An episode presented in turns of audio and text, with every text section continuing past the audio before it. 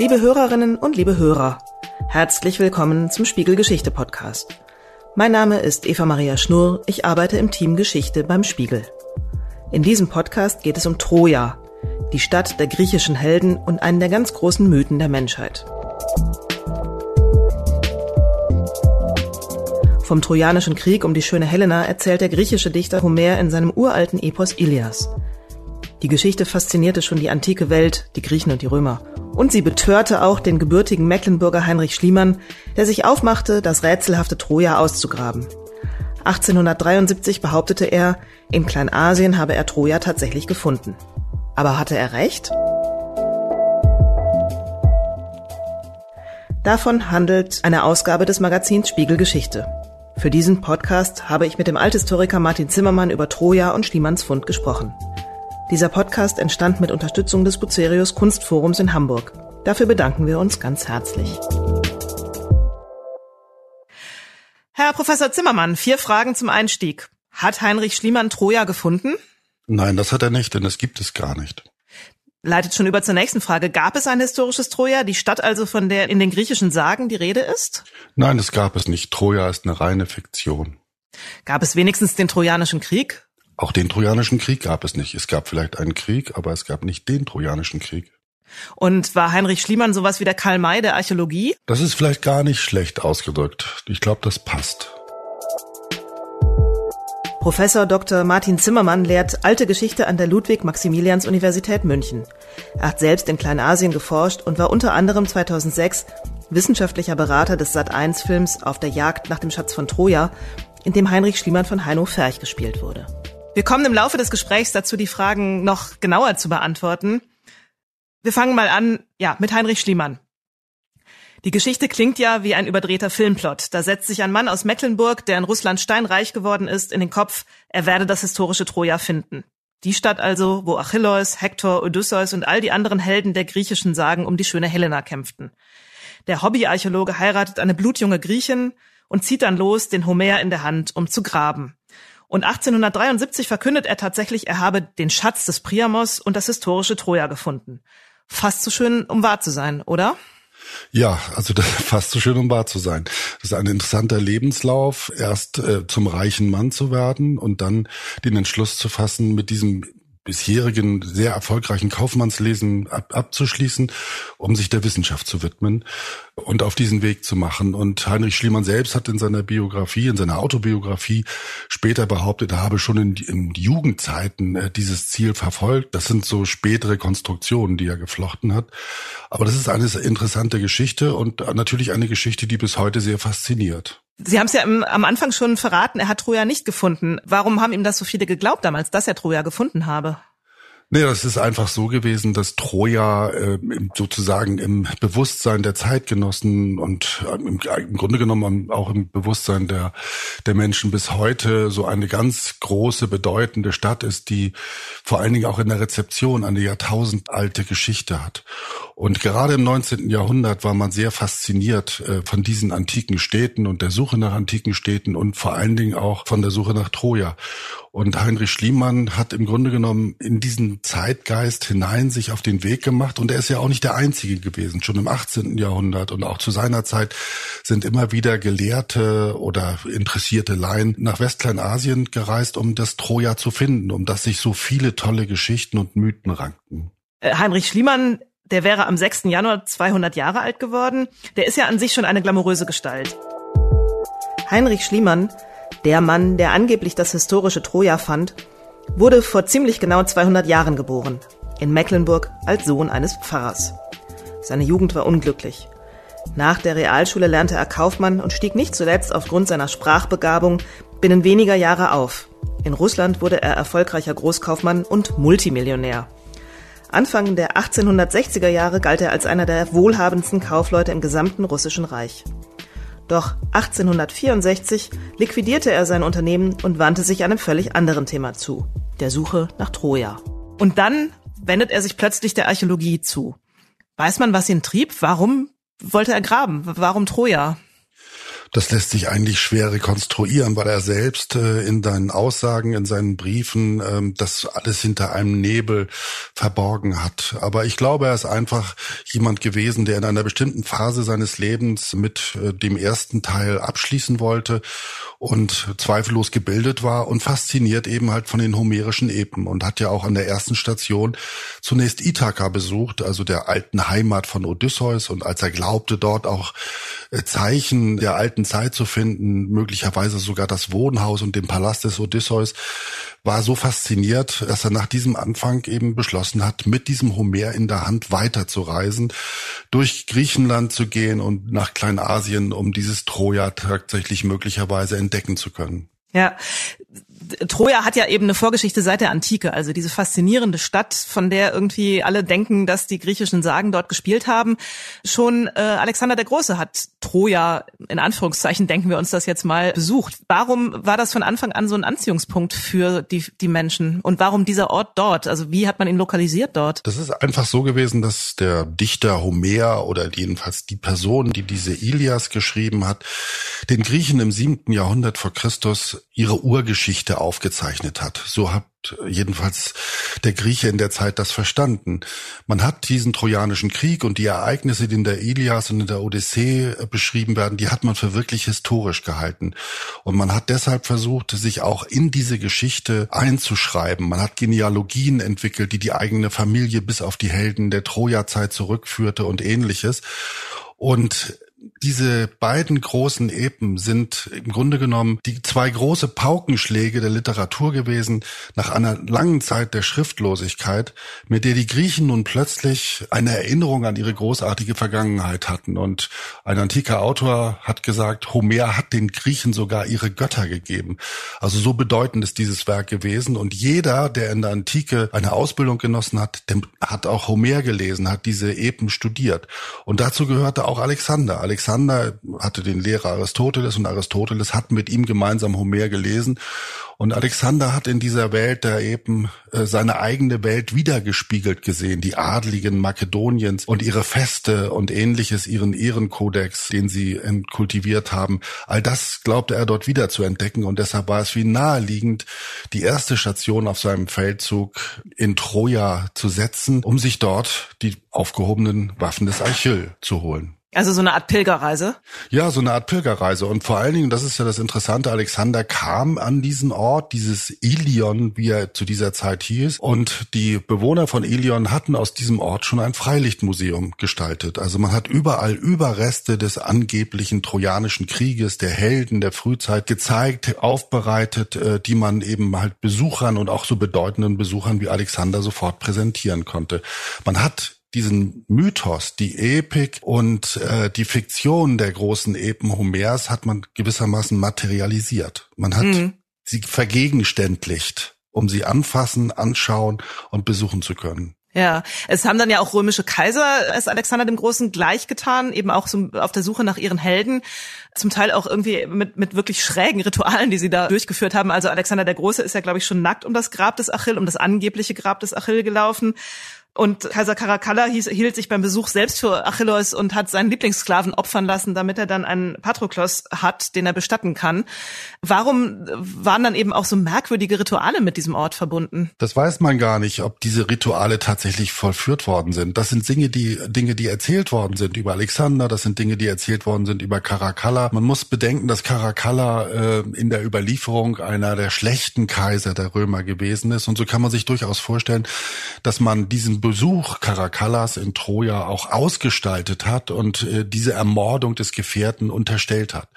Also wir wissen gar nicht, ob das tatsächlich passiert ist, aber was wir an dieser Geschichte sehen können und auch an dem Umlauf Alexanders ist, dass die Zeitgenossen äh, fasziniert waren von diesem Ort und von den Geschichten, die an diesem Ort hingen. Und wie gesagt, alles, was man über Troja erzählte oder was man über das homerische Ilios, wie es ja in, der, in den Epen eigentlich richtig heißt, erzählte, das hielt man für historisch. Das waren äh, sozusagen Marker und Ankerpunkte in der Geschichte, an denen man sich orientierte und auf die man sich im Leben ständig bezog. War denn der historische Ort immer so ganz klar verortet? Also gab es wirklich einen Ort? Weil Schliemann selbst hat ja erst an einer anderen Stelle gesucht und erst der Brite Frank Calvert hat ihn auf äh, Hesalik gebracht, also den Ort, an dem er dann schließlich Troja in Anführungszeichen gefunden hat. Wo haben die antiken Kaiser und Alexander Troja genau verortet? Weiß man das? Ja, das ist einfach so gewesen, dass dieser fiktive Ort in einer Landschaft beschrieben wurde von Homer, die man äh, lokalisieren konnte. Also eine Landschaft im westlichen Kleinasien, in der der äh, Skamanda-Fluss äh, floss und anderes, das große Ida-Gebirge existierte. Und man wusste, dass der Dichter irgendwie diese Landschaft vor Augen hatte. Aber welcher Ort von den Ruinenplätzen, die man dort sah, nun Troja war oder dieses Ilios Homers war, das konnte man nicht genau sagen. In der Antike ist es so gewesen, dass an dem Ort, der heute das, dieses Label Troja trägt, Griechen gesiedelt haben, auch schon ein, zwei Jahrhunderte vor der Abfassung der Epen die dann als diese diese Epen entstanden und äh, gelesen und vorgetragen wurden, von sich behauptet haben, sie seien der Ort. Sie seien der Ort, der in diesem Epos Ilias beschrieben äh, wird und der, an dem auch diese Ereignisse zwischen Trojanern und Griechen spielen.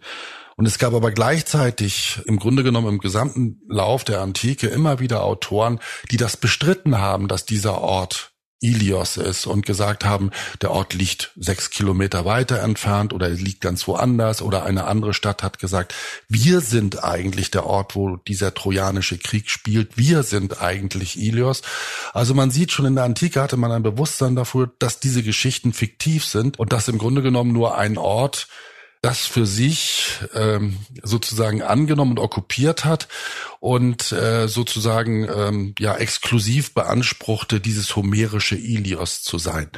Und das war dann äh, für viele der Zeitgenossen äh, konsensfähig. Man konnte dann äh, an diesen Ort fahren als Tourist, um das zu besuchen und hat sich eben halt die Überreste dieser Frühzeit zeigen lassen. Und das ist im Grunde genommen wie heute äh, auch. Das gibt ja auch heute Orte oder äh, christliche äh, Reliquien, äh, die, die man sich zeigen lässt, wo die Frage, ob das echt ist und ob das tatsächlich etwas Historisches ist, ob dieser, dieses Holzstück tatsächlich vom Kreuz Christi stammt, eigentlich nebensächlich ist. Und so muss man sich diese Besuche dieses Troja-Ortes äh, vorstellen. Ähm, ja, man, das war im Grunde genommen allen klar, dass das ein Angebot ist für die Lokalisierung, aber dass ja möglicherweise auch alles an einem ganz anderen Ort gespielt hat. Mhm. Der Vergleich mit den Reliquien ist mir auch gerade eingefallen, weil es ja eben genau diese Frage des materialisierten Erinnerns hat, aber gleichzeitig eben auch irgendwie klar ist, naja, vielleicht gibt's dann doch zu viele Stücke vom Kreuz zum Beispiel, als dass das alles stimmen kann. Aber trotzdem ist mir Ihre Herleitung noch nicht ganz klar. Warum, also warum sind Sie so sicher, dass den Menschen damals das Fiktive bewusst war? weil die gesamte antike Welt im Grunde genommen immer mit dieser, mit diesen Fiktionen und der Materialisierung von, von Fiktiven gelebt hat. Also Sie müssen sich vorstellen, dass, also nur ein Beispiel jetzt, eine griechische Stadt, die behauptet, sie sei von einem trojanischen Kämpfer äh, gegründet worden. Also mal ein Beispiel, eine Stadt auf Sizilien behauptete, dass der Schreiner des trojanischen Pferdes auf der Heimreise nach Ithaka auch dort bei ihnen Station gemacht hat und ihre Stadt gegründet hat. Das war eine Geschichte, die man erzählt hat, eine Geschichte, die man sich selbstverständlich ausgedacht hat. Dann hat man irgendwann beschlossen, für diesen Menschen, äh, für diese legendäre mythische Figur ein Grab zu bauen in dem Ort, auf dem Marktplatz und in dieses Grab auch Gebeine reinzulegen. Und die Leute, die diese Beschlüsse gefasst haben und die dieses Grab gebaut haben, die die Gebeine organisiert haben, die wussten ja, dass das sozusagen auf ihren Entschluss hin äh, geschieht, was, was dort gerade gemacht wird, dass das eine Fiktion ist. Und man musste diese Geschichte nur gut erzählen, dann konnte man das auch anderen vermitteln. Und äh, Sie müssen sich vorstellen, dass die ganze antike Welt voll war von solchen mythologischen Topografien. Das gilt für Rom, das gilt für Athen, das gilt für ganz viele oder für fast alle der, der antiken Städte, dass man eine, dass man Orte schuf, und dass man Dinge zeigte, die mit Mythen, mit großen Helden der Vorvergangenheit der, oder auch der historischen Vergangenheit zu tun hatten. Und das brauchte man, um sich selbst äh, in diese Welt der Mythen, die ja auf vielfältige Art und Weise miteinander verflochten waren, einzuordnen und sich selbst dort einen Ort zu verschaffen. Es gibt Orte, die relativ jung sind, wie zum Beispiel Pergamon in Westkleinasien Und die pergamenischen Herrscher haben dann auch Geschichten entwickelt und Geschichten aufgenommen, die sie in diese griechische Welt einbanden, indem sie eben halt Geschichten erzählten von einem mythischen Gründer Telephos, der aus Griechenland nach Kleinasien kam, eine ganz, ganz äh, interessante, spannende Lebensgeschichte hatte, an deren Ende dann die Entstehung äh, dieser Stadt stand. Mhm. Und solche Geschichten waren sozusagen der Alltag. Ja. Und äh, deshalb war es unwichtig. Ich war jetzt vor einiger Zeit, das ist jetzt nur ein Beispiel aus der heutigen Zeit, vor einiger Zeit war ich in Rom, in Santa Maria Maggiore und da ist unten in der Krypta ja ein Reliquienschrein mit Resten der, der Krippe Christi. Und äh, das ist ein Andachtsort und niemand kommt dort auf die Idee zu überlegen und zu fragen und Beweise einzufordern äh, mit C14-Messmethoden naturwissenschaftlich bewiesen, dass das überhaupt aus dieser Zeit stammen kann.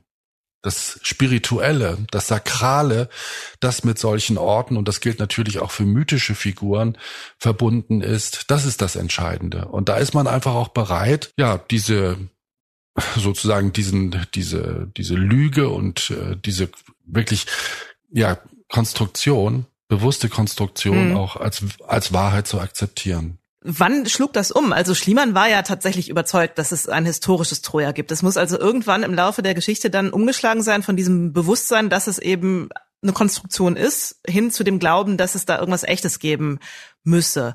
Spielt da auch eine Rolle die Rezeption des trojanischen Mythos, insbesondere deutschen Bürgertum des 19. Jahrhunderts? Die Sagen des klassischen Altertums, zusammengestellt um 1840 von Gustav Schwab, brachten Generationen von Heranwachsenden in Deutschland mit den griechischen Helden in Kontakt. Schon seit Mitte des 18. Jahrhunderts verehrten viele Bürgerliche, aber später auch Adlige wie Kaiserin Sissi die antiken Gestalten. Die homerischen Figuren galten als Vorbilder und man brachte sie sogar mit dem deutschen nationalen Gedanken in Verbindung. Die angebliche Geistesverwandtschaft zwischen antiken Griechen und modernen Deutschen wurde zu einer feststehenden Formel, die bis im 20. Jahrhundert auch in Schulbüchern zu finden war. Während die Wissenschaft längst begonnen hatte, Troja und Homer nüchtern zu analysieren, verklärte das deutsche Bürgertum beides zu einer idealen Vorgeschichte der europäischen Kultur. Das spielte eine ganz wichtige Rolle. Also Schliemann hat im Grunde genommen äh, mit seiner Suche nach Troja und äh, auch sein Mitstreiter Calvert, der hat ja auch dieses Troja gesucht. Die haben im Grunde genommen in einer Zeit Troja gesucht, wo im Wissenschaftsbetrieb, in der Philologie schon längst daran gezweifelt wurde, ob es diesen Ort als echten Ort je gegeben hat. Das ist eine Entwicklung, die ins 18. Jahrhundert zurückführt zu bedeutenden Gelehrten wie Friedrich August Wolf, die mit philologischer Kritik die homerischen Epen ganz neu untersucht haben und die bei diesen Untersuchungen festgestellt haben, dass es unterschiedliche Schichten gibt, dass es Überarbeitungen gibt, dass es eine ganz komplizierte Textgeschichte gibt und dass das nicht sozusagen ein, wie man das bis dahin vielleicht dachte, ein geschlossener und verlässlicher Tatsachenbericht ist. Das Bürgertum hat natürlich weiterhin an diesen Mythos Troja glauben wollen. Das ist so im Grunde genommen bis heute. Also wissenschaftliche Forschung, philologische Kritik ist ja zum einen entweder schwer verständlich oder zum anderen eigentlich auch unerwünscht, weil man sich so einen Ort wie Troja, mit dem so viele Geschichten verbunden sind, äh, auch gar nicht nehmen lassen will. Und das ist im Grunde genommen ja die Atmosphäre gewesen, in der Schliemann auch nach Troja gesucht hat. Und als er dann bekannt geben konnte, er habe dieses Troja gefunden, waren die zeitgenössischen Leser, die Laien, die an der Antike Interessierten, elektrisiert. Die haben sich gefreut, die haben ihn gefeiert, während gleichzeitig in der gelehrten Welt ja große Vorbehalte hin bis zu beißendem Spott geäußert wurden, was diese These und die Behauptung, er habe Troja gefunden, betrifft. Haben Sie eine Erklärung dafür, warum die Geschichte um Troja, also ausgerechnet die Geschichte um Troja, dieser Krieg, dieses ja auch nicht unbedingt leicht zu lesende Epos, warum das so wirkmächtig wurde? Ich glaube, dass man davon ausgehen muss, dass die meisten Leute das ja gar nicht gelesen haben. Also sich durch die Ilias durchzuarbeiten, all die Kämpfe äh, nachzulesen und so weiter, das ist ja sehr kompliziert und sehr schwierig. Ich glaube, man hat äh, in der Geschichte der letzten zwei, zweieinhalbtausend Jahre diese äh, diese Einzelgeschichten, Einzelschicksale, Einzelfiguren, die mit dem Trojanischen Krieg, der Ilias, der Odyssee verbunden sind, runtergebrochen auf eher so holzschnittartige Geschichten das kennen wir auch im, im 20. Jahrhundert als Gustav Schwabs äh, Geschichten aus der aus dem Altertum und so weiter. Also das sozusagen zu verdichtet in fast märchenhafte Einzelstücke von faszinierenden äh, Ablauf, faszinierenden Personen und äh, faszinierenden Ereignissen. Und das ist das, was die was die Menschen so interessiert hat und gar nicht alle Details des Großepos. Das ist äh, im Grunde genommen äh, auch für einen Leser des 19. Jahrhunderts ganz schwierig gewesen, sich durch diesen ganzen Text wirklich durchzuarbeiten. Und die Leute, die dankbar die Entdeckung Trojas aufgenommen haben, die hat das äh, sicherlich nicht auch nicht animiert, äh, den, den Homer jetzt komplett zu lesen. Mhm. Aber man muss immer bedenken, dass die Zeitgenossen des 19. Jahrhunderts ja damit gelebt haben, dass es eine zweieinhalbtausend, äh, zweieinhalbtausend Jahre dauernde Rezeption dieser Epen gegeben hat. Und das bedeutet aber auch, dass die Verbindung zu Troja, die die Griechen alle für sich in Anspruch genommen haben, ja immer weitergelaufen ist. Die Römer haben sich auf Trojaner zurückgeführt über Aeneas. Als das römische Reich untergegangen ist, haben äh, die Nachfolgereiche des Mittelalters im, mit dem Gedanken der Translatio Imperii, also der Übertragung sozusagen des alten römischen Reiches, diesen Gedanken auch auch sie stammen von Trojanern ab übernommen. Und das ist eine Entwicklung gewesen, die bis in, weit in die Neuzeit lief. Als Amerika entdeckt wurde, gab es sofort Gelehrte, die behaupteten, dort seien schon mal Trojaner gewesen, die das ursprünglich entdeckt haben und sozusagen die Keimzelle der Urbevölkerung in der neuen Welt gewesen sind und so weiter. Man hat also mit diesem Gedanken an Troja und an diese trojanische Welt versucht, die gesamte Welt bis ins 19. Jahrhundert zu ordnen. Und das ist eben das, was sozusagen als Bildungsgut und als, ähm, ja, wie soll man sagen, als, als Selbstbewusstsein der Zeitgenossen bis weit in das 19. Jahrhundert gewirkt hat. Und zwar in einem Maße, das wir heute in der modernen Welt vielleicht so gar nicht mehr nachvollziehen können.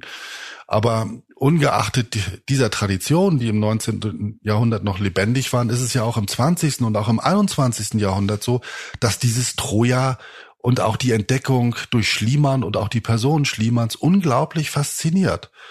Und das hat eben damit zu tun, dass diese Epen Homers sozusagen als Urgrund der abendländischen Literatur so viel Motive und so viel Stoffe äh, bieten, die immer wieder neu gesponnen, immer wieder neu erzählt werden und einfach extrem faszinierend sind. Und man hat das ja auch gesehen an dem Film Troy von Wolfgang Petersen 2004 dass das ein richtiger Kassenschlager war und damit zu tun hatte, dass diese Kämpfe, diese Personen, eine schöne Frau wie die Helena, gespielt von Diane Krüger und so weiter, natürlich auch bis heute faszinieren und bis heute die Leute einfach für diesen Stoff begeistern. Ja, und vielleicht sollten wir dazwischen nochmal erklären, was die Funktion des Mythos für die damaligen Gesellschaften, also für die antiken Gesellschaften war. Sie haben jetzt gerade gesagt, dass natürlich das heute alles ja auf die Stories runtergebrochen wird, also den Kampf und mehr oder weniger die Action, die da drin steckt. Kurz davor haben sie aber erklärt, jemand wie Alexander der Große oder die gebildeten Menschen der Antike haben schon das Original-Epos gelesen, studiert und ja auch irgendwie verstanden. Was für eine Bedeutung hatte dieses Epos auch in der, in der Originalform für die Antike und darüber hinausgehend vielleicht auch, welche Funktion hatte der Mythos für die Antike? Warum war das so entscheidend und warum eben dann ja auch bei den Griechen und bei den Römern so, so wichtig als, als Gründungsmythos auch der eigenen Zivilisation, wenn man so will. Ja, diese Mythen sind im Grunde genommen Versuche gewesen, die Frühzeit, über die man selbst gar nichts in Erfahrung bringen konnte, für sich zu erklären und ja in ein historisches Modell zu verwandeln. Und diese Mythen werden aber in der Antike auch von jeder Generation neu erzählt und mit neuer Farbe äh, versehen. Und heute versteht man unter so einem Mythos ja auch eine sehr traditionale Geschichte, die immer weitergetragen wird und die aber gleichzeitig von Relevanz für die Zeitgenossen ist, die diese Geschichte hören. Und deshalb werden diese Geschichten immer neu erzählt. Und dieser Troja-Mythos, der ist deshalb, oder der Mythos des Trojanischen Krieges ist deshalb so bedeutend, weil er behauptet, oder weil der Dichter behauptet, dass das Ganze in einer Zeit spielt, die lang, lang zurückliegt, also Jahrhunderte von Jahren äh, zurückliegt. Und dass er aber gleichzeitig den Griechen signalisiert, diese Zeit damals, das ist jetzt nicht nur dieses Ilios, diese Burg, die belagert wird, sondern das sind gleichzeitig fast 200 griechische Städte, die an diesem Krieg beteiligt waren. Es gibt im zweiten Gesang der Ilias den sogenannten Schiffskatalog, wo Homer ähm, diese ich glaube ungefähr 186 Orte einzeln nennt, ganz ermüdend einzeln aufführt mit ihren wichtigsten Helden. Und die Zeitgenossen ab dem siebten Jahrhundert vor Christus sozusagen in dieser Ilias sich selbst als Ortsnamen wiederfinden konnten und sagen konnten, wir sind dabei gewesen. Diese mythische Frühgeschichte mit den mythischen Helden in einer Welt, in der ein Achill und ein Agamemnon kämpft, in einer Welt, in der die Götter als anthropomorphe Wesen noch im Kampf, am Kampf beteiligt sind. In dieser Welt haben unsere Vorfahren ebenfalls in den Schlachtreihen gestanden. Und das war für die Zeitgenossen ungemein wichtig. Also sozusagen müssen sich vorstellen, eine kleine dörfliche Siedlung um 600 vor Christus wird zu einer griechischen Polis, also einem kleinen staatlichen Gemeinwesen. Da leben zwei, dreitausend Leute und äh, diese dieses Gemeinwesen findet nun seinen Namen in diesem Schiffskatalog wieder. Das war sozusagen ein, wie ein Ritterschlag, der die, das, die eigene äh, Gesellschaft oder das eigene Gemeinwesen bis in die Zeit des zweiten Jahrtausends vor Christus, so hat man das ja verstanden damals, bis in das zweite Jahrtausend vor Christus zurückführte. Das ist das hm, also eine. Also identitätsstiftend dann auch? So identitätsstiftend, also auch als griechische Gemeinschaft. Das ist etwas, ja. also würden Sie sich vorstellen, dass in, im siebten Jahrhundert die behauptet, Behauptung, alle Griechen hätten gemeinsam diesen Kriegszug unternommen. Das äh, ist etwas, was gar nicht in diese Zeit passt, weil, äh, weil es gar keine Form sozusagen gemeinsamer Heerzüge und ähnliches es gab. Was es gab in dieser Zeit schon waren die Olympischen Spiele, zu denen nur Griechen kommen konnten und denen sich die Vertreter der unterschiedlichen griechischen Polis und Ortschaften getroffen haben, um Wettkämpfe auszuüben. Also es gab schon Anfänge so eines Wir-Gefühls und einer Zusammengehörigkeit und der hat im Grunde genommen Homer ein perfektes anderes Bild gegeben in diesem gemeinsamen Herzog. Und das ist das eine, weshalb die Mythen so wichtig waren. Das andere ist natürlich, dass in diesen mythischen Erzählungen, die auch in der Ilias anklingen, in der Bedeutung der Götter, in der Rolle, die die Götter spielen, die Welt geordnet wird. Man muss sich immer vorstellen, dass ein Mythos oder eine mythische Geschichte ja eine Geschichte ist, die aus der man eine Lehre ziehen kann, äh, die sozusagen eine Ordnung in die Welt bringt, in dem Sinne, in dem man gut von böse unterscheiden kann, in dem man Verhaltens, ja, Verhaltensregeln studieren kann und auch auch feststellen kann, wie man sich nicht verhalten sollte und so weiter und so weiter. Also Mythen dienen immer dazu, einer Gemeinschaft in diesen Erzählungen die Möglichkeit zu geben, über eigene Identität, über eigene Werte und über eigenes Zusammenleben nachzudenken. Man hat in der, schon in der Antike die Zeit Trojas ins zweite Jahrtausend vor Christus datiert, also in die, äh, in die späte Bronzezeit. Wie kam man damals zu dieser Datierung? Ja, das ist natürlich so eine ganz gelehrte Rekonstruktion gewesen. Also es gab in der Antike ich habe das jetzt nicht genau im Kopf, aber bestimmt so ungefähr 40 verschiedene, 30 verschiedene Versuche, den Trojanischen Krieg zu datieren. Diese Datierungsversuche reichen vom 14. Jahrhundert vor Christus bis um die Zeit um 1000 vor Christus. Und den stärksten Nachklang und auch die stärkste Anhängerschaft hat Eratosthenes, ein Gelehrter äh, gefunden, der den Trojanischen Krieg an das Ende des 12. Jahrhunderts vor Christus datiert. Und diese Datierung ist sozusagen eine rein gelehrte. Der hat einfach gewissermaßen zurückgerechnet aus seiner eigenen Zeit, hat eine bestimmte Anzahl von Generationen angenommen, hat für jede Generation eine bestimmte Anzahl von Jahren angenommen und hat sich so diesem Datum angenähert. Und äh, dafür gab es aber keinerlei Anhaltspunkte. Das ist sozusagen ein Rechenspiel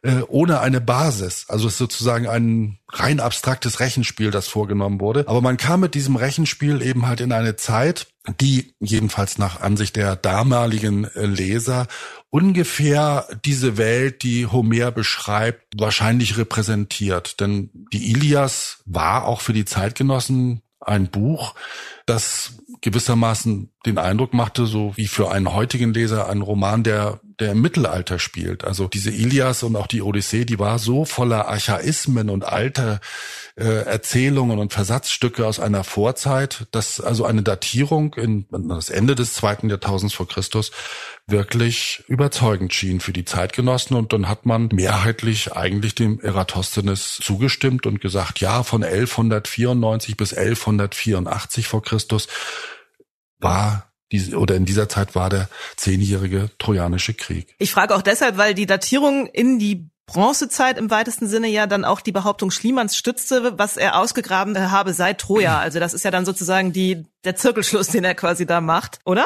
Genau, er ist, er, ja, er ist in eine frühe Zeit gekommen in seinen Schichten und man muss immer bedenken, dass in dieser Zeit die vorgeschichtliche ähm, Archäologie noch in den Kinderschuhen steckte. Er ist in Schichten gekommen, die ganz offensichtlich ganz alte Schichten waren und deshalb glaubte er, dass er in diese Bronzezeit gekommen ist und hat ja dann den Schatz des Priamos gefunden, äh, einen großen Schatz äh, bestehend aus Silber, Gold und Bronze äh, Gegenständen und hat den einfach den Schatz des Priamos äh, genannt, obwohl obwohl dieser Schatz, äh, wie auch schon Zeitgenossen erkannt haben, ungefähr 1000 Jahre älter ist als 1200 vor Christus, also in das dritte Jahrtausend vor Christus gehört. Und Schliemann hat dann immer einfach gesagt, das interessiere ihn gar nicht. Äh, dann müsse jemand ihm erstmal äh, den Namen des Herrschers nennen, dem dieser Schatz dann gehört hat. Für mich bleibt es der Schatz des Priamos. Und die Zeitgenossen, also die äh, sozusagen in diese archäologischen Details und philologischen Details nicht eingearbeitet waren, haben das natürlich gerne geglaubt. Das, es gibt ja nichts Faszinierendes, als in einer Ausstellung einen Schatz anzuschauen, bei der man die Vorstellung hat, das ist der Schatz des Priamos. Und dieses Geschmeide, das dort aufgehängt wird, das hat die Helena mal getragen. Ja, es gibt ja aber heute immer noch auch Wissenschaftler, die sehr genau beschreiben, wie die Kämpfe vor den von Schliemann ausgegrabenen Mauern ausgesehen haben könnten, wie dann irgendwie das Pferd oder was immer es war an die Mauer herangeschoben sein worden könnte, damit man dann die Mauer überwinden kann und sowas. Ist es ausgeschlossen, dass er nicht doch Troja entdeckt hat und ist es wirklich Konsens in der Forschung, dass es nicht Troja war? Also ich würde jetzt mal einfach behaupten, dass es Konsens in der Forschung ist, dass das, dass das homerische Troja nicht auffindbar ist dass das eine, ein fiktiver Ort ist. Es gibt sicherlich immer noch vereinzelte Stimmen, die sagen, dass, äh, dass dieser Ort tatsächlich das Homerische ist. Das hat auch damit zu tun, dass man in einer bestimmten Schicht, eine die, also Troja ist in ganz vielen Schichten gebaut worden, die man so versucht irgendwie auseinanderzuhalten bei der Grabung. Und da gibt es eine Schicht Troja 7 und in dieser Schicht Troja 7 hat man Spuren von, äh, von Bränden gefunden. Und äh, diese Schicht gehört ungefähr in die ausgehende Bronzezeit. Und dann hat, kann man natürlich behaupten, das ist jetzt dieses Troja des Trojanischen Krieges. Und das ist irgendwie äh, auch in dieses Epos und in die Überlieferung von Homer eingegangen. Aber das gibt es sind wirklich ganz, ganz wenige Stimmen. Denn das Hauptproblem an der Verbindung dieser Brandschicht aus dem 13. Jahrhundert vor Christus mit den homerischen Epen besteht ja darin, zu erklären, wie aus dem 13. Jahrhundert die Informationen über diesen Krieg bis in das siebte Jahrhundert weitergetragen worden sein sollen. Hier muss ich kurz erklären, wie Professor Zimmermann auf das siebte Jahrhundert kommt. Ob es einen Dichter namens Homer überhaupt gab, ist umstritten. Die Ilias entstand möglicherweise als mündliche Dichtung und es wird immer noch diskutiert, ob es mehrere Autoren gab. Vermutlich aber gab es jemanden, der das Werk schließlich zusammenfügte und verschriftlichte. Fertig war das Epos wohl spätestens im siebten Jahrhundert vor Christus. Das ist das Datum, auf das sich Zimmermann bezieht. Kann man sich nicht mündliche Wiedergaben, also mündliche Traditionen denken, dass da einfach erzählt wurde von, von Menschen, die damals ganz heldenhafte Taten vollbracht haben und das dann irgendwann mal aufgeschrieben wurde? Das kann das kann so nicht funktionieren. Es gibt ja eine sehr intensive Forschung äh, zu solchen mündlichen Traditionen, äh, zu das, was man Oral History nennt, also so mündliche Übertragungswege. Und da hat man festgestellt, anhand von in verschiedenen Regionen der Welt, dass solche mündlichen Überlieferungen äh, nie älter sind als drei Generationen. Und da rechnet man mhm. ungefähr mit 80 Jahren. Und jetzt haben wir aber 500 Jahre. Und wir haben nachweislich in diesen 500 Jahren keine schriftliche Überlieferung.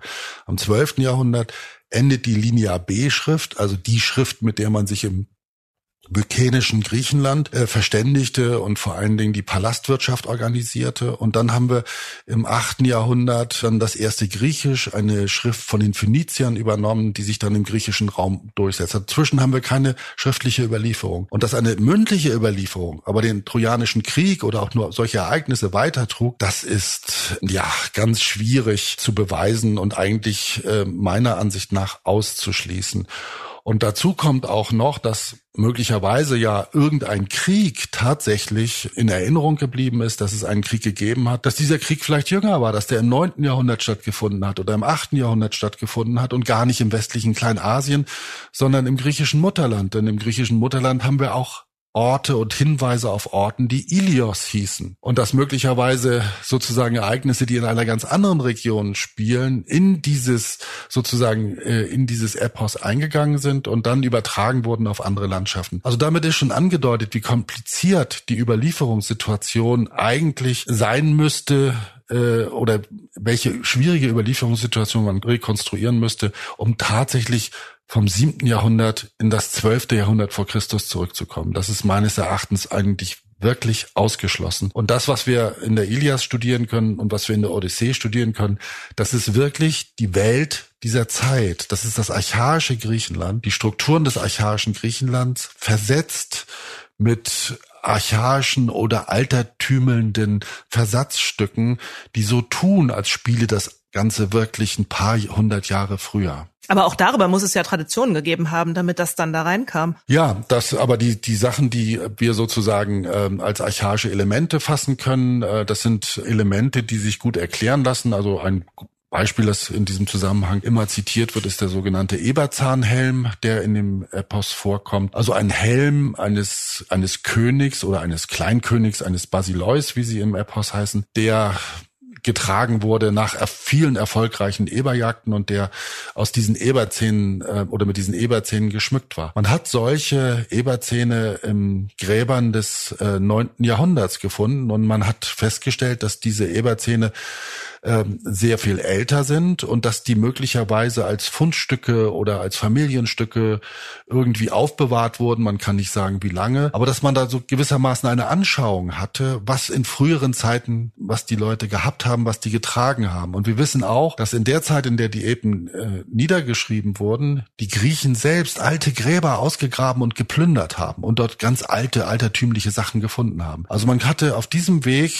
die Möglichkeit, zumindest was die Bewaffnung und andere Dinge anbetrifft, sich ein Bild zu machen von dem, was in früheren Zeiten äh, mal was da mal gewesen ist oder wie man gekämpft hat, dass man eben halt mit Streitwagen gekämpft hat und nicht in einer geschlossenen Schlachtreihe und und und. Und ähm, das heißt also, alles, was man sozusagen an altertümelnden Elementen in den Epen hat, kann man sehr gut äh, mit solchen äh, Dingen erklären, also mit einer Wahrnehmung der Zeit im achten, siebten Jahrhundert von Überresten der ganz alten Zeit. Und wir haben ja sogar noch im fünften Jahrhundert bei Thukydides Beschreibungen und Erwähnungen von Mykene und Tyrens, den alten großen Ruinen, die man auch in dieser Zeit noch sehen konnte und die man eben mit den Tragödienstoffen und mit den Mythen in Verbindung brachte, ohne dass man jetzt konkrete Hinweise in diesen Orten selbst hatte, dass da der Agamemnon gewohnt hat oder dass da irgendjemand anderes von den großen großen Helden tatsächlich mal einen kleinen Palast hatte.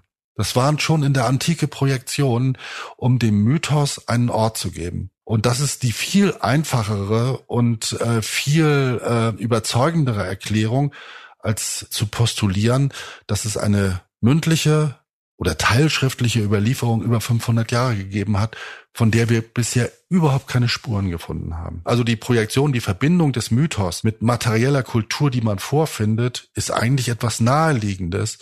Das andere, diese anderen Konstruktionen wären viel zu kompliziert, um das Epos und die, die Themen, die in die Epen eingegangen sind, zu erklären. Wenn es dann nicht Troja war, was Schliemann gefunden hat, was hat er denn dann gefunden? Was weiß man heute darüber? Er hat ein er hat einen wahnsinnig interessanten Siedlungsplatz gefunden, der eine äh, mehrere tausend Jahre alte Geschichte hat, also der äh, ja mehrere tausend Jahre vor Christus schon besiedelt war und der bis in das Mittelalter besiedelt war und das in ganz vielen unterschiedlichen Schichten. Und äh, wir können auch, oder die Archäologen können auch sehr gut rekonstruieren, dass diese unterschiedlichen Schichten alle übereinander gebaut wurden, dass es auch mal Lücken gab von einiger Zeit, wo dieser Ort verlassen war, dann wurde er wieder besiedelt und so weiter und so weiter. Also man hat einen sehr, sehr spannenden Grabungsort für die Vorgeschichte äh, dieser Region. Und wenn man das darauf runterbricht, also dass man ein ganz abstrakt oder ganz allgemein einen Ort hat, der uns viel verrät über die Siedlungsgeschichte in dieser Region, dann ist für die Wissenschaft, also für die Archäologie und auch für die äh, Althistorie schon sehr viel gewonnen. Da muss man diesen Ort gar nicht mit, mit dem Mythos oder mit den Epen Homers in Verbindung bringen. Wobei das ja kaum noch zurückzudrehen ist, nach dem, was, Schlie was Schliemann damit gemacht hat und wie er es verkauft hat auch. Ja, klar. Das ist eben halt das Problem. Aber das ist immer das Problem bei solchen Orten. Wenn, wenn die erstmal so ein Label haben oder wenn die sozusagen auch in der Vorstellungswelt der Zeitgenossen zu einer Geschichte und äh, mit so diesen ganzen Mythen und den Eben in Verbindung sind, dann ist es wahnsinnig schwierig, sich davon zu lösen. Und ich weiß auch nicht, das ist ja, das hat ja sozusagen eine Grabungstradition. Also der Schliemann hat dort gegraben, dann ist er belächelt worden für diese Gleichsetzung mit Troja. Dann hat der Dörpfeld da gegraben. Leute, die sehr kritisch waren zunächst hinsichtlich der Sachen, die Schliemann behauptet hat und die sich dann aber auch ganz haben reinfallen lassen in diese Behauptung, dieses, äh, dieser Ort sei Troja gewesen. Oder denken Sie an die Grabungsgeschichte des späten äh, 20. Jahrhunderts von der Universität Tübingen um Manfred Korfmann. Auch dort hat man zunächst eigentlich eine äh, vor- und frühgeschichtliche Grabung betrieben und ist dann immer mehr durch den Genius Loki in die Versuchung gekommen, äh, tatsächlich äh, Hinweise zu finden, dass einzelne Beschreibungen der Ilias tatsächlich dort zu lokalisieren sind. Und das ist im Grunde genommen ja so eine, wie soll man das sagen, eine fatale, eine fatale Kombination. Also auf der einen Seite diese mythischen Geschichten und auf der anderen Seite äh, diesen Ort und das wieder voneinander zu lösen und das methodisch auch in der Interpretation sauber voneinander zu trennen, ist irrsinnig schwierig. Also man kann das vergleichen mit dem, das wird ja auch häufig getan mit dem Nibelungenlied und dem Nibelungenschatz. Das ähm, also, dass man ja heute sagen würde, niemand kommt auf die Idee, jetzt am Rhein nach dem Nibelungenschatz zu suchen. Aber wenn da mal jemand irgendwie einen Ort finden würde mit irgendwelchen Goldgegenständen, aus welchen Kontexten die auch immer stammen und sofort äh, sozusagen durch äh, Zeitung, Fernsehen und öffentliche Medien ging, möglicherweise ein Teil des Nibelungenschatzes ist doch etwas historisch in diesen großen deutschen Text eingegangen, dann wäre das auch sehr, sehr schwierig, sich davon wieder zu lösen. In Schliemanns Zeiten hat dieses Satire-Magazin Kladderadatsch äh, ja sich über Schliemann lustig gemacht, als er den Priamos-Schatz äh, präsentiert hat und hat ja auch dann gesagt, ja und äh, und im Übrigen der Nibelungenschatz wurde gefunden und Teile sind leider verloren und so weiter. Da hat jeder, also jeder der Zeitgenossen äh, hat das schon verstanden, dass man darüber lachen muss. Aber wenn das erstmal in der Welt ist, das dann wieder wegzukriegen, das ist ganz, ganz schwierig. Und wenn Sie heute nach Rom reisen und Sie gehen auf das Forum Romanum, dann gibt es am Forum Romanum, jetzt ist es glaube ich mittlerweile äh, ein Olivenbaum, aber es war ich, vor einigen Jahren äh, war es ein Feigenbaum, der dort stand äh, und der nach der antiken Legende der Baum war, an dem das kleine Bastkörbchen mit Romulus und Remus den ausgesetzten Kindern hängen geblieben ist. Also Sie sehen, bis heute gibt es so versuche, das irgendwie zu materialisieren und sei es nur für äh, irgendwelche Touristen, denen das auch egal ist, ob diese Geschichte jetzt wirklich stimmt, aber die sehr dankbar sind, dass man ihnen diese faszinierende Geschichte so erzählt. Es überhöht es auch, ne? Also es ist ja tatsächlich auch viel spannender, wenn man eine Geschichte dazu erzählen kann, als wenn man was von Siedlungsschicht 6, 7, 8 sagen kann. Das ist ja sehr abstrakt und man muss sich Ja, natürlich. Da, ja, man muss sich sehr damit beschäftigen, um es zu verstehen, ne? Ja, und das ist ja, also Schliemann war reich reich. Also Sie müssen sich vorstellen, dass heutige Archäologen ja nicht reich sind. Also die finanzieren das ja nicht aus eigener Tasche, sondern die müssen Fundraising betreiben, die müssen Geld auftreiben. Und äh, jeder aufmerksame Zeitungsleser äh, registriert im Abstand von sagen wir jetzt mal zehn Jahren, äh, immer wieder, dass das Grab Alexanders des Großen gefunden wurde in, in Ägypten. Und das sind natürlich Behauptungen, da weiß ich als Experte sofort, das kann nicht sein. Aber das wird behauptet äh, von den äh, Archäologen, die das in die Welt hinaus posaunen, um weiterhin Geld zu bekommen. Und das ist auch in der Troja-Grabung so gewesen. Also die Tübinger Grabung zum Beispiel, die ist ja finanziert worden von Daimler Chrysler. Die haben eine halbe Million Euro im Jahr bekommen für diese Grabung. Und weil Daimler Chrysler natürlich gesagt hat, die beste deutsche Autofirma fördert natürlich die Grabung in der bedeutendsten antiken Siedlung, Troja. Ja. Ja, und, und deshalb konnte natürlich der Ausgräber auch nicht irgendwie mit dieser Hypothek äh, dann, der ist ja dann selbst, man stolpert ja selbst auch als Archäologe in eine Falle. Man kann dann ja nicht sagen, ja, also ich glaube nicht, dass das wirklich Troja ist. Das ist eine interessante vorgeschichtliche Siedlung. Und wir haben viel gelernt über die Zeit um 1800 vor Christus. Und endlich haben wir eine vernünftige Chronologie in den Scherben der so und so Bemalung. Verstehen Sie, das ist, ja, ja. Äh, dann sagt, dann hätte der Edzard Reuter äh, dem Vorstand von äh, Daimler Chrysler erklären müssen, weshalb diese interessant bemalte Keramik dieses viele Geld wert ist. Wenn man aber sagt, das ja, ist Troja. Ja dann ist das natürlich viel einfacher. Und so funktioniert das. Und natürlich muss man auch ähm, sozusagen die die Kernerarbeit der Archäologie auch immer möglichst imposant verkaufen. Das werfe ich jetzt Kollegen gar nicht vor. Verstehen Sie mich richtig? Man muss das immer ganz imposant verkaufen, um zum einen äh, die Öffentlichkeit, die sich den Luxus leistet, die Archäologie in den Universitäten zu finanzieren, bei der Stange zu halten und zum anderen äh, natürlich auch äh, sich die Möglichkeit äh, offen zu halten, weitere Unterstützer, ob sei es aus der Wirtschaft, sei es aus den großen Feuertöpfen der, der Forschungsgemeinschaften, ja, dazu zu animieren, das weiterzuführen und dafür weiter Geld zu geben. Das ist natürlich für einen Historiker ganz interessant, das sozusagen diese Effekte aus der Vogelperspektive zu betrachten. Also sozusagen sich darüber Gedanken zu machen, äh, wie das ja auch mit äh, Blick auf die Person von Schliemann gemacht wurde. Also diese Public Relations, die er betrieben hat. Public Relations, PR oder Öffentlichkeitsarbeit, darin war Schliemann ein Meister. Schon den Schatz, den er in Kleinasien 1873 fand, benannte er griffig und ohne jeden Beweis als Schatz des Priamos. Später machte er seine Funde in Zeitungsartikeln und Vortragsreisen bekannt – inszenierte sich zwischen Abenteurer, Schatzsucher und Wissenschaftler. Doch auch vor Lügen und Übertreibungen schreckte er nicht zurück. Er fingierte seine Biografie gezielt so, dass alles auf den Fund in Troja hinauslief. Die breite Öffentlichkeit war begeistert. Schliemann stieg zu einer Art Weltstar auf, über den sogar die New York Times berichtete. In der Wissenschaft aber blieben Schliemanns Methoden und seine Funde umstritten. Ja, Schliemann hat es immerhin erreicht, dass er wahrscheinlich für die meisten Menschen, die überhaupt einen Archäologen namentlich kennen, der Archäologe ist, den man kennt, obwohl er ja streng genommen kein studierter Archäologe war.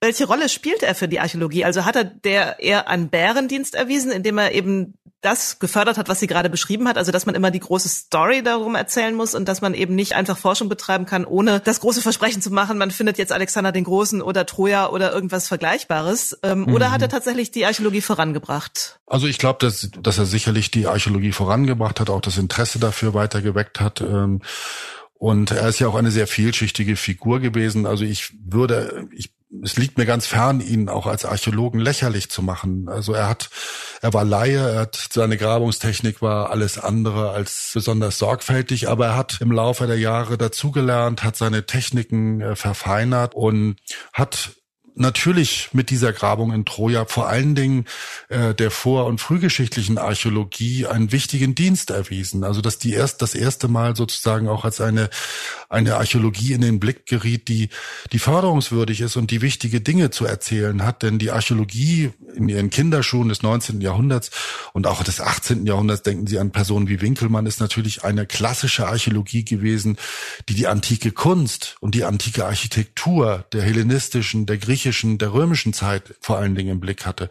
Und jetzt in eine Kultur zu gehen, die schriftlos ist und im Grunde genommen nur ein paar zerbröselte Mauern und äh, Scherben zu bieten hat, das ist das ist etwas Neues und sozusagen auch zu zeigen, dass auch diese Archäologie ihren Platz im neu entstehenden Kanon der Altertumswissenschaften hat, das ist sicherlich ein Verdienst von Schliemann gewesen.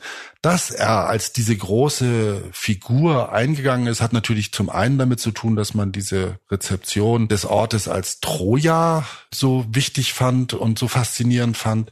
Das ist das eine. Und das zweite war natürlich auch, dass Schliemann ein, ja, heute würde man sagen, so ein ausgemachter Narzisst gewesen ist.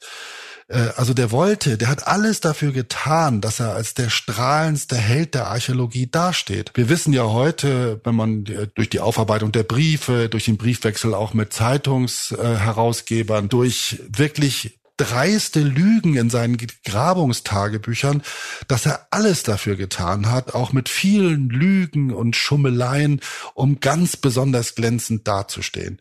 Und dass er immer auch überall, wo er war, sozusagen versucht hat, äh, diese Anerkennung äh, artikuliert zu bekommen. Also dass er, dass es ihm nicht reichte, in der archäologischen Gesellschaft in Berlin sozusagen durch die Vermittlung von Virchow etwa Anerkennung zu finden, sondern dann wollte er gleich den Orden, äh, den Orden Pour le Mérite in Frankreich, den bisher nur äh, zwei ganz, ganz große äh, Altertumswissenschaftler bekommen haben.